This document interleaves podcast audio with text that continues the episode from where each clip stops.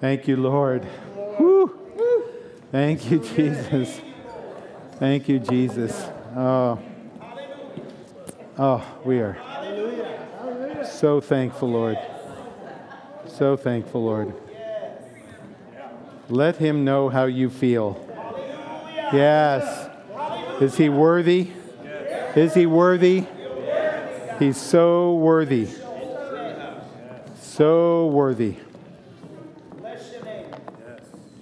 Worthy God. Worthy God. Every baptism is a reflection of the missional God who came from heaven to be with us, to be one of us, to captivate our hearts and turn us from darkness into light.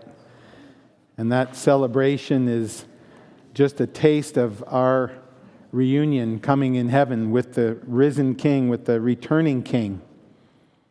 So, praise be to God. Yes. Father, we thank you. Thank you for all that you're doing in our midst, all that you're doing in this city. We thank you, Lord, that you never quit. We thank you that love never fails. We thank you, Father, for these testimonies today of your great love. We praise you and honor you in this place. And it's in Jesus' name I pray. Amen. Amen. Well, good morning. Welcome to Marymount Community Church. If you're new with us here today, my name's Dennis. I'm just going to keep us going in a spirit of worship, and um, we're going to dive into the Word of God in uh, First Corinthians chapter thirteen, if you have your Uh, Bibles or, or your devices with you. Um, we had some people that arrived early this morning um, because we canceled our nine o'clock service because of the flying pig. Uh, anyway, just to let you know, you get an extra hour's sleep next Saturday night. So don't be here at eight o'clock in the morning or ten o'clock in the morning, right? Okay. Um, one of the things we do here Uh, and I'd like to take a quick survey. One of the things we do here, uh, well, that we did here pre-COVID, was to have a light snack meal in our fellowship area, which is just down the hall that way. And we usually do that between about ten twenty and eleven o'clock in between the services. And so, just like, I just like a show of hands. Um, who who is ready to have some fellowship and some food, and um, to resume light bites? And I know COVID and all that included, but okay, so about a third.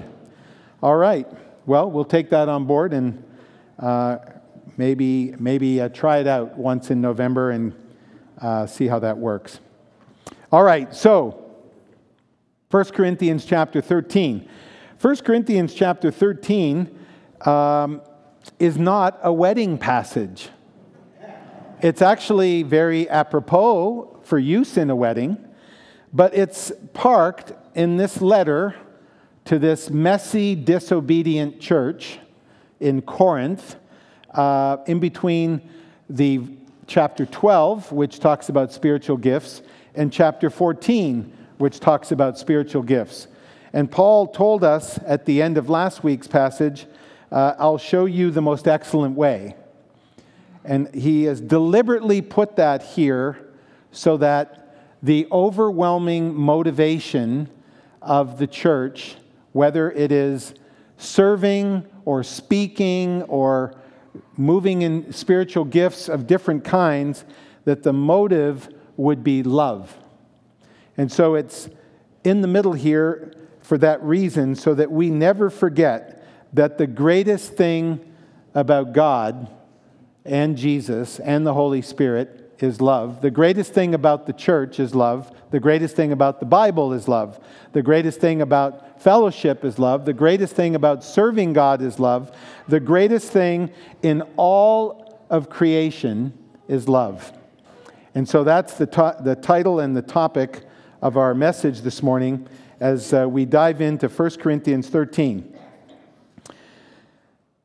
And Paul says, "If I speak in the tongues of men or of angels, but do not have love, I am only a resounding gong or a clanging cymbal. if I have the gift of prophecy and can fathom all mysteries and all knowledge, and if I have a faith that can move mountains but do not have love, I am nothing. You ain't nothing, y'all. If I give all I possess to the poor and give over my body to hardship that I may boast, but do not have love, I gain nothing. Love is patient. Love is kind. It does not envy. It does not boast. It is not proud. It does not dishonor others. It is not self-seeking. It is not e- eager, easily angered. It keeps no record of wrongs. Love does not delight in evil, but rejoices with the truth. It always protects, always trusts, always hopes, always perseveres. Love never fails. But where there are prophecies, they will cease. Where there are tongues, they will be stilled. Where there is knowledge, it will pass away. For we know in part, and we prophesy in part. But when completeness comes, what is in part disappears. When I was a child, I talked like a child. I thought like a child. I reasoned like a child. When I became a man, I put the ways of childhood behind me. For now we see only a reflection as in a mirror. Then we shall see face to face. Now I know in part, then I shall know fully, even as I am fully known. And now these three remain: faith, hope, and love. But the greatest of these is love. These are the very words of God. Father, would you speak to each one of us today, each one here present, all of those watching online, that, Lord, we would come away with an understanding and a and a new appreciation and a fullness of your love. We pray these things in Jesus' name. Amen. Amen. Okay, so I'm going to look at today's text in four movements. They're pretty obvious as I read through. The first movement talks about spirituality utterly fails if it is not done in love. The second part I'm calling Jesus embodies the fullness of love. We'll see that in verses four to seven. The third, that Jesus will return because love never fails. And the mark of that is his return. And then finally, the concluding summary of the whole passage, beautiful little poem, beautiful poem, is that the greatest thing is love. So let's dive in. Movement number one. So spirituality utterly fails without love. You know, it is not the truth that we know. It is not the knowledge that we possess. That is important. It's not the information that we've become aware of. Uh, it's not our gifts. It's not our sacrifices. It's not even our experiences with God that God is after. It's love. Love is what God values. And this church here in Corinth, I think I've got a picture of what Corinth looks like today. That's it. Um, that's all there is left. But at the time, this church was divided. It was out of order on many levels. The rich were taking, uh, having private feasts and taking communion uh, without the poor involved. Uh, they had divisions on who in the leadership they really liked the best. Uh, they had divisions based on gifts. And some were saying because they had certain gifts that they were superior to the others. And therefore this church was uh, full of themselves, full of offense actually. And they gave Paul fits. He wrote in another letter that he was, uh, it was like death. When he was dealing with the Corinthian church, they made him crazy. When I think about my biggest failures When I think about my biggest failures in life in general, but also my biggest failures as a pastor here, it is because I've not absorbed this passage deeply into my heart. And it, it really gets tough sometimes because uh, with COVID, it has been almost impossible to love everyone in an acceptable way. And whenever you are attempting to love and you are missing some people, then you're missing the mark of this whole passage. And I've done that several times. Uh, I hope to get better at it, but when you're in a bind and you're stuck and you are dealing with two seemingly opposite things that you you are finding difficulty loving, stop and read this passage and ask God to show you how to love the way He would. And He will make a way through that quagmire for you. But it is not the way of God to love some and hate others or lo- not love others. There is always, there's always an answer. It may take longer, it may not fit our timing, it may be painful, but that is that is the one thing I want to say right here, because this this church was missing the mark dramatically, and it reminds me of the times I missed the mark. So if we have all these gifts, if we sacrifice, and it and it ends up that in sacrificing we get cranky, or we get uh, self-righteous, or we get uh, offended by others who don't sacrifice, and we begin to look at others around us, then we're missing the mark, and our spirituality in that moment is worthless. Our spiritual gifts are worthless. Our wisdom is worthless. The, fake, the fact that our faith moves mountains is worthless, because we're not, we have not found the most excellent way. And I want to just challenge us with that, because it is, it is difficult. It is excruciatingly difficult. But that is, that is what is going on here. You can have all this wonderful stuff, and if you haven't figured out how to love all those around you, then, um, and, and by the way, I'm not saying pleasing all those around you. I'm not saying pleasing. I'm talking about the inner workings of the heart and how I'm proceeding or you're proceeding through a certain situation to to uh, find the way to love. And, and you know, with COVID and the separation that has occurred, it has been really difficult. And we've I've failed, and even as a church we failed. But we We also don't stay there. We also don't beat ourselves up. We we confess that revelation, and we move on as we do in all things in the Christian life.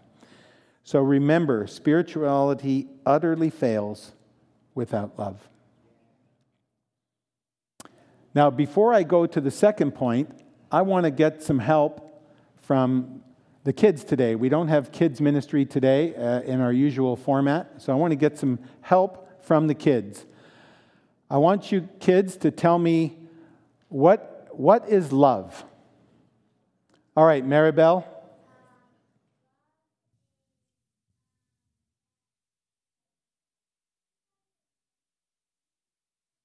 Okay, love is that you like somebody or some things, like you love pizza.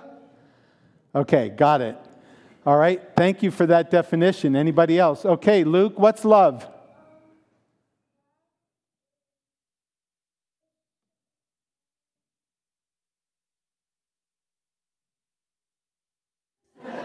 You forgot. Okay, I'm going to come back to you. Keep working on it. All right, anybody else?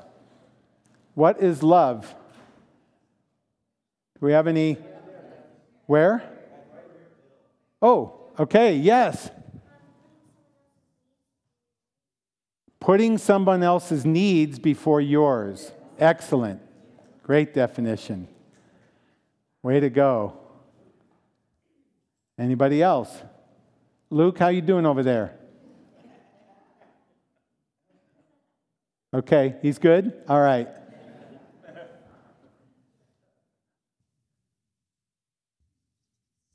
Okay. Anybody else? Any big people want to try? What did Liam say? Me? Me? Liam says, I'm love. Okay. All right. I thought you were going to say your mom, Liam. So, well, we've already had some really good help because it, it can be It can be a noun. It can be a verb. Okay. Annalise.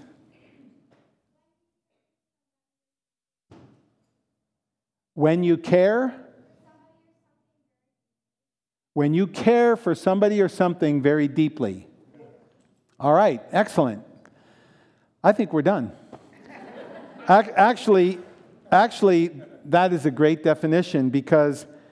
Uh, As we read through this passage, we start seeing a lot of the different things that are going on and that Paul is defining uh, as the qualities of love. What, what, what does love look like? What does love feel like? What does love, uh, what, what do you experience when you are coming into contact with love?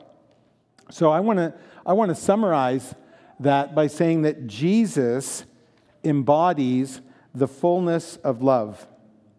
Because as we think about this passage, as you go through patient, kind, not keeping record of wrongs, et cetera, you start to get the feeling that they're describing a person, don't you?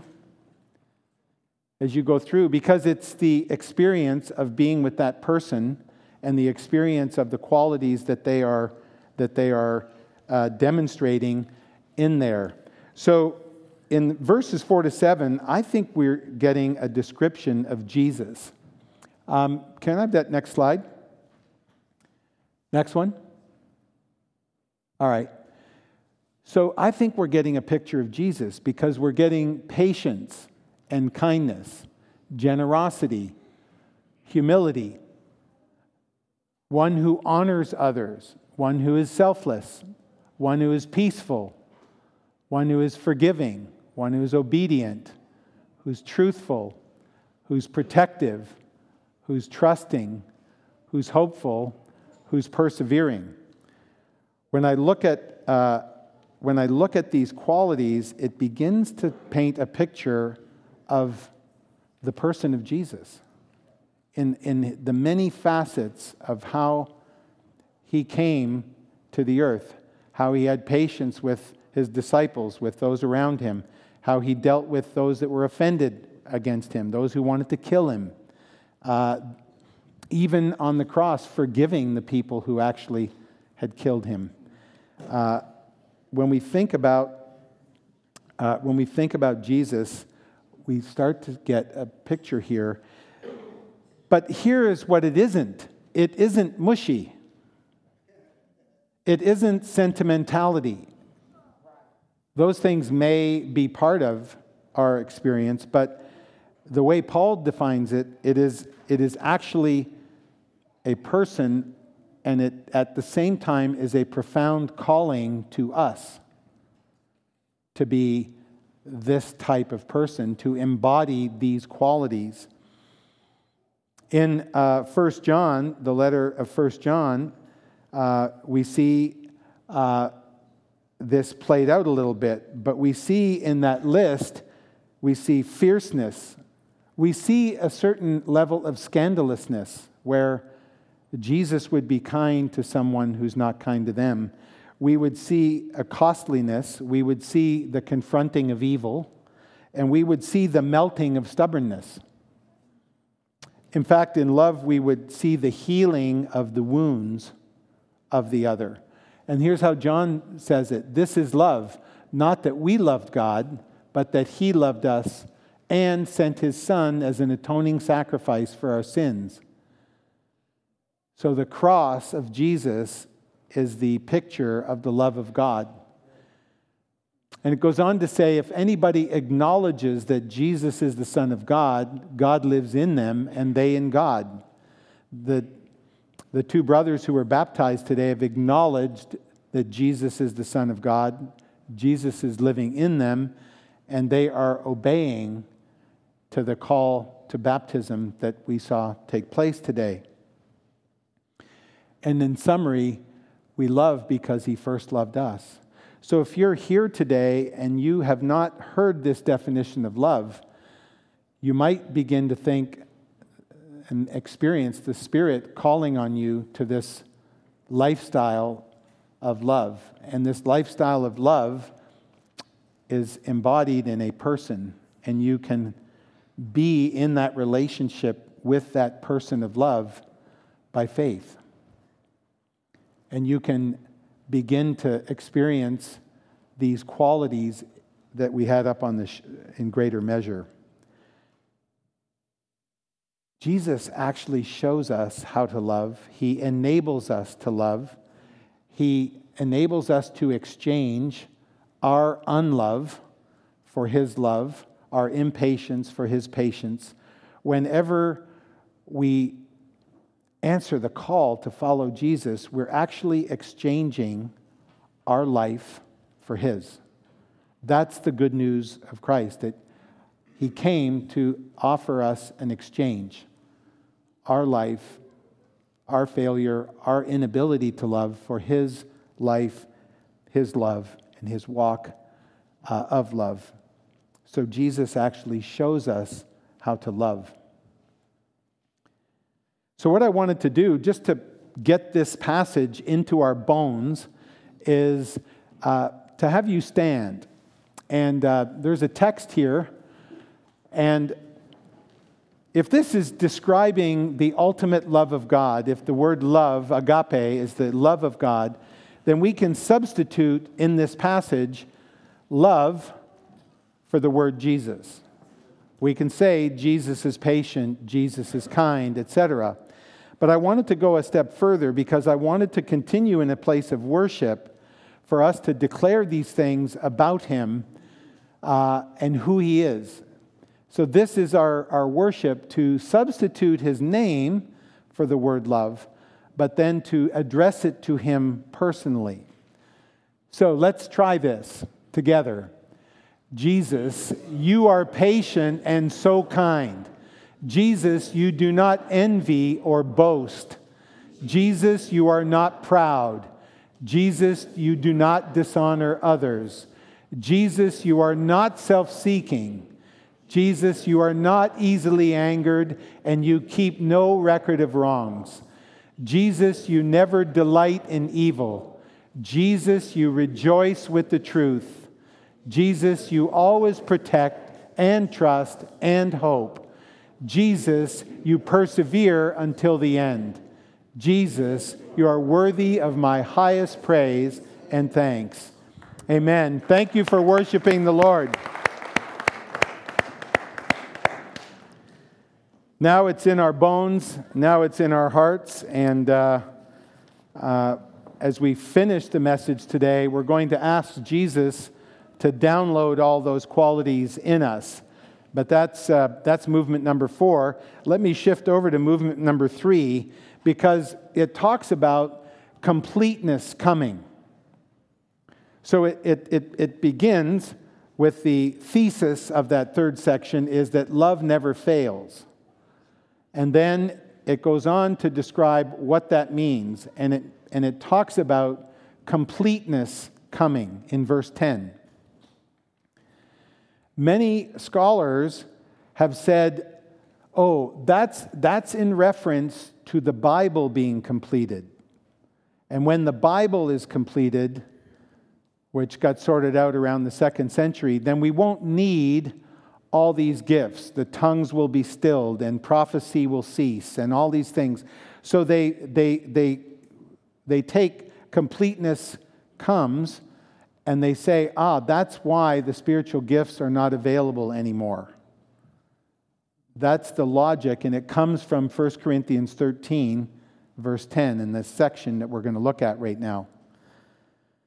But it's interesting because if you look at the whole letter and you go back to chapter one in First Corinthians, uh, we see that it actually is not the completion of the Bible that they're talking about. It's the return of Jesus they're talking about. Yep.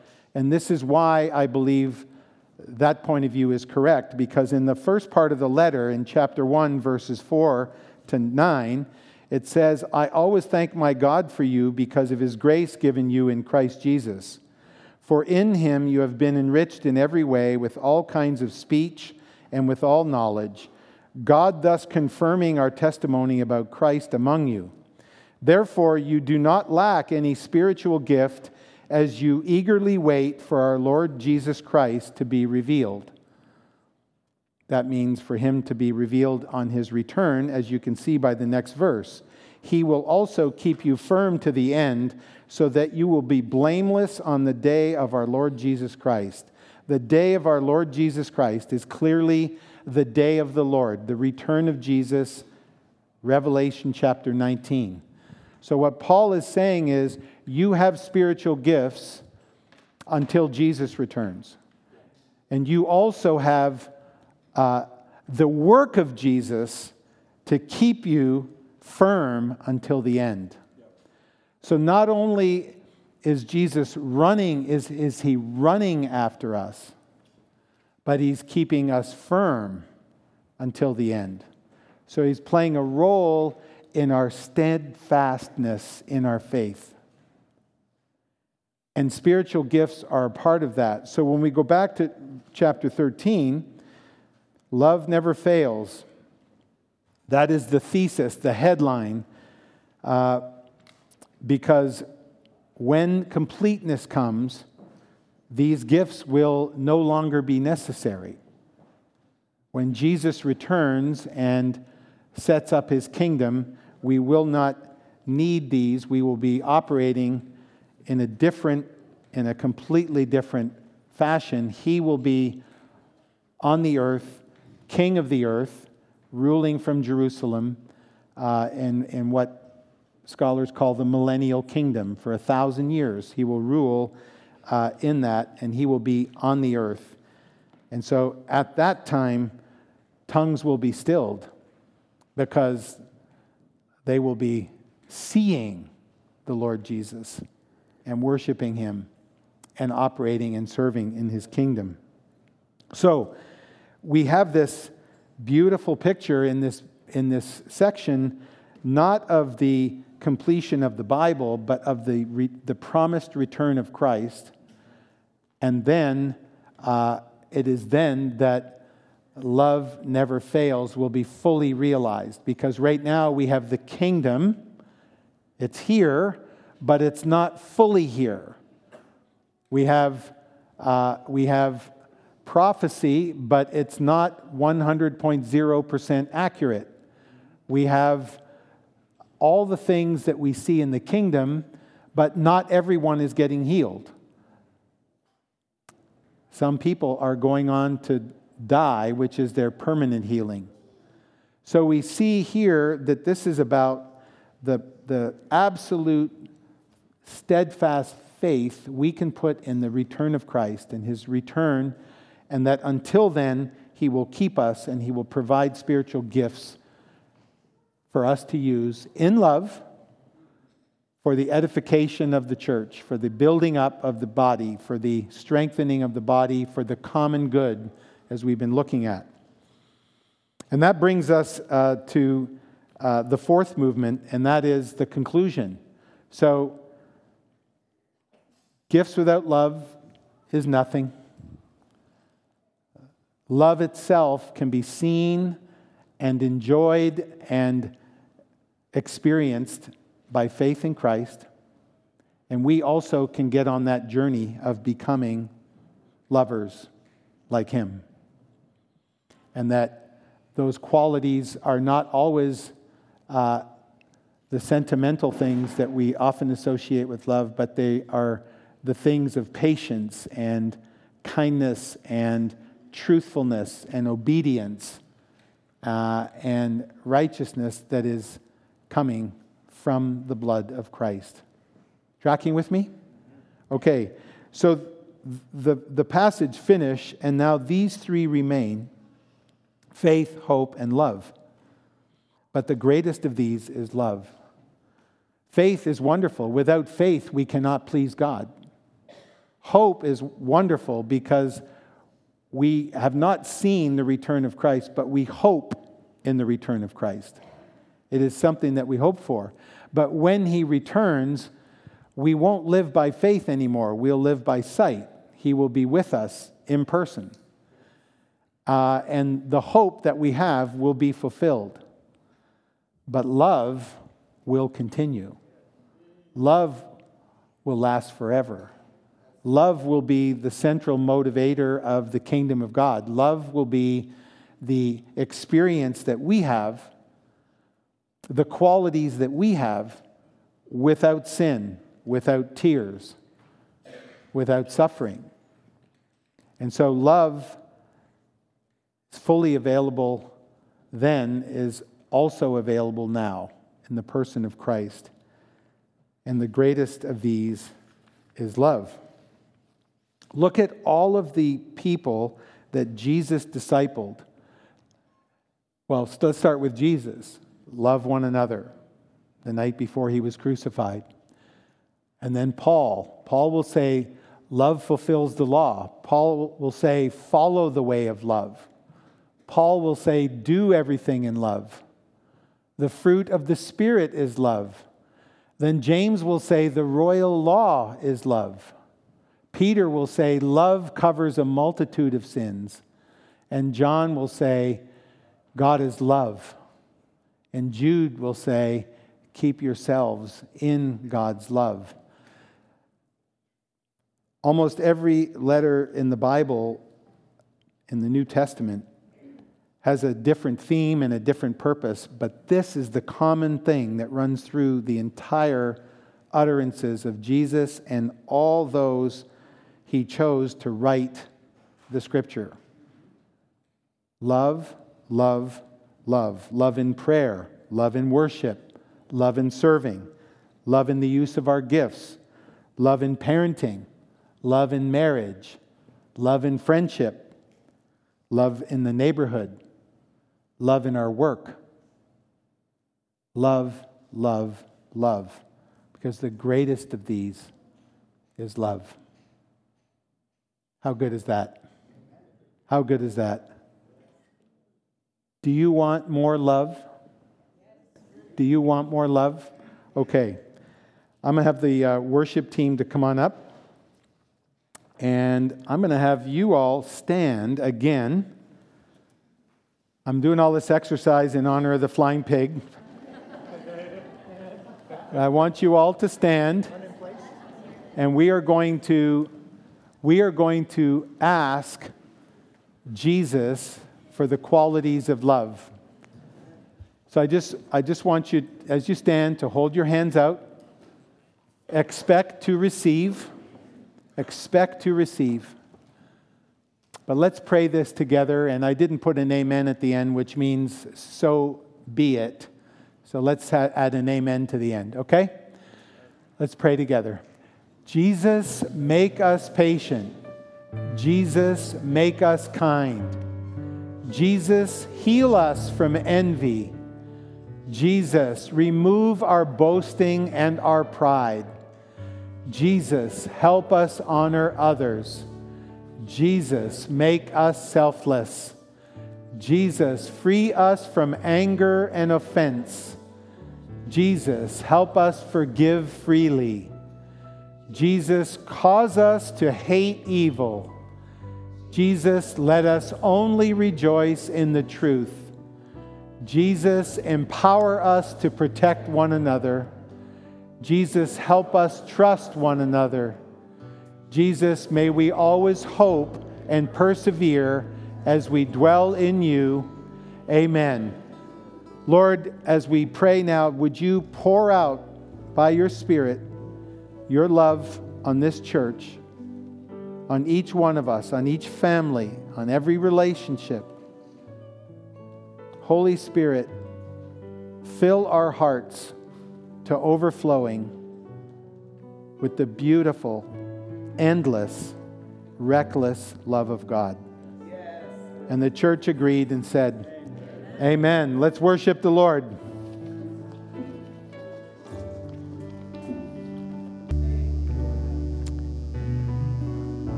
Jesus, thank you for your courageous love. Jesus, thank you for your brave love. Thank you for your gritty love. Thank you for your bloody love. Thank you for your endless love. Thank you for your truthful love. Thank you for your forgiving love. Thank you for your obedient love. Thank you for your patient love. Thank you for your kind love. Thank you for your selfless love. You are amazing, Jesus. If there are those here today that want to make today the day that they pledge allegiance to Jesus and His love, then uh, the band's going to play a little bit more after the benediction, and I'll stand up front here, and I would love to talk with you and pray with you to start your journey with Jesus today. And as a benediction, um, I'd like us to say this and speak this over our, each other. Do you have that last slide there? So it's from First Thessalonians chapter three, verse twelve. Let's say it together and speak it over each other as brothers and sisters. May the Lord make your love increase and overflow for each other and for everyone else, just as ours does for you. Have a blessed week. Take the kingdom with you and uh, bring it to those who are hurting, who are lost, who are broken, who are needy. As you go, in your place of work, in your neighborhood, Uh, in your school, wherever you go, bring the hope of Jesus with you. Amen. Be blessed.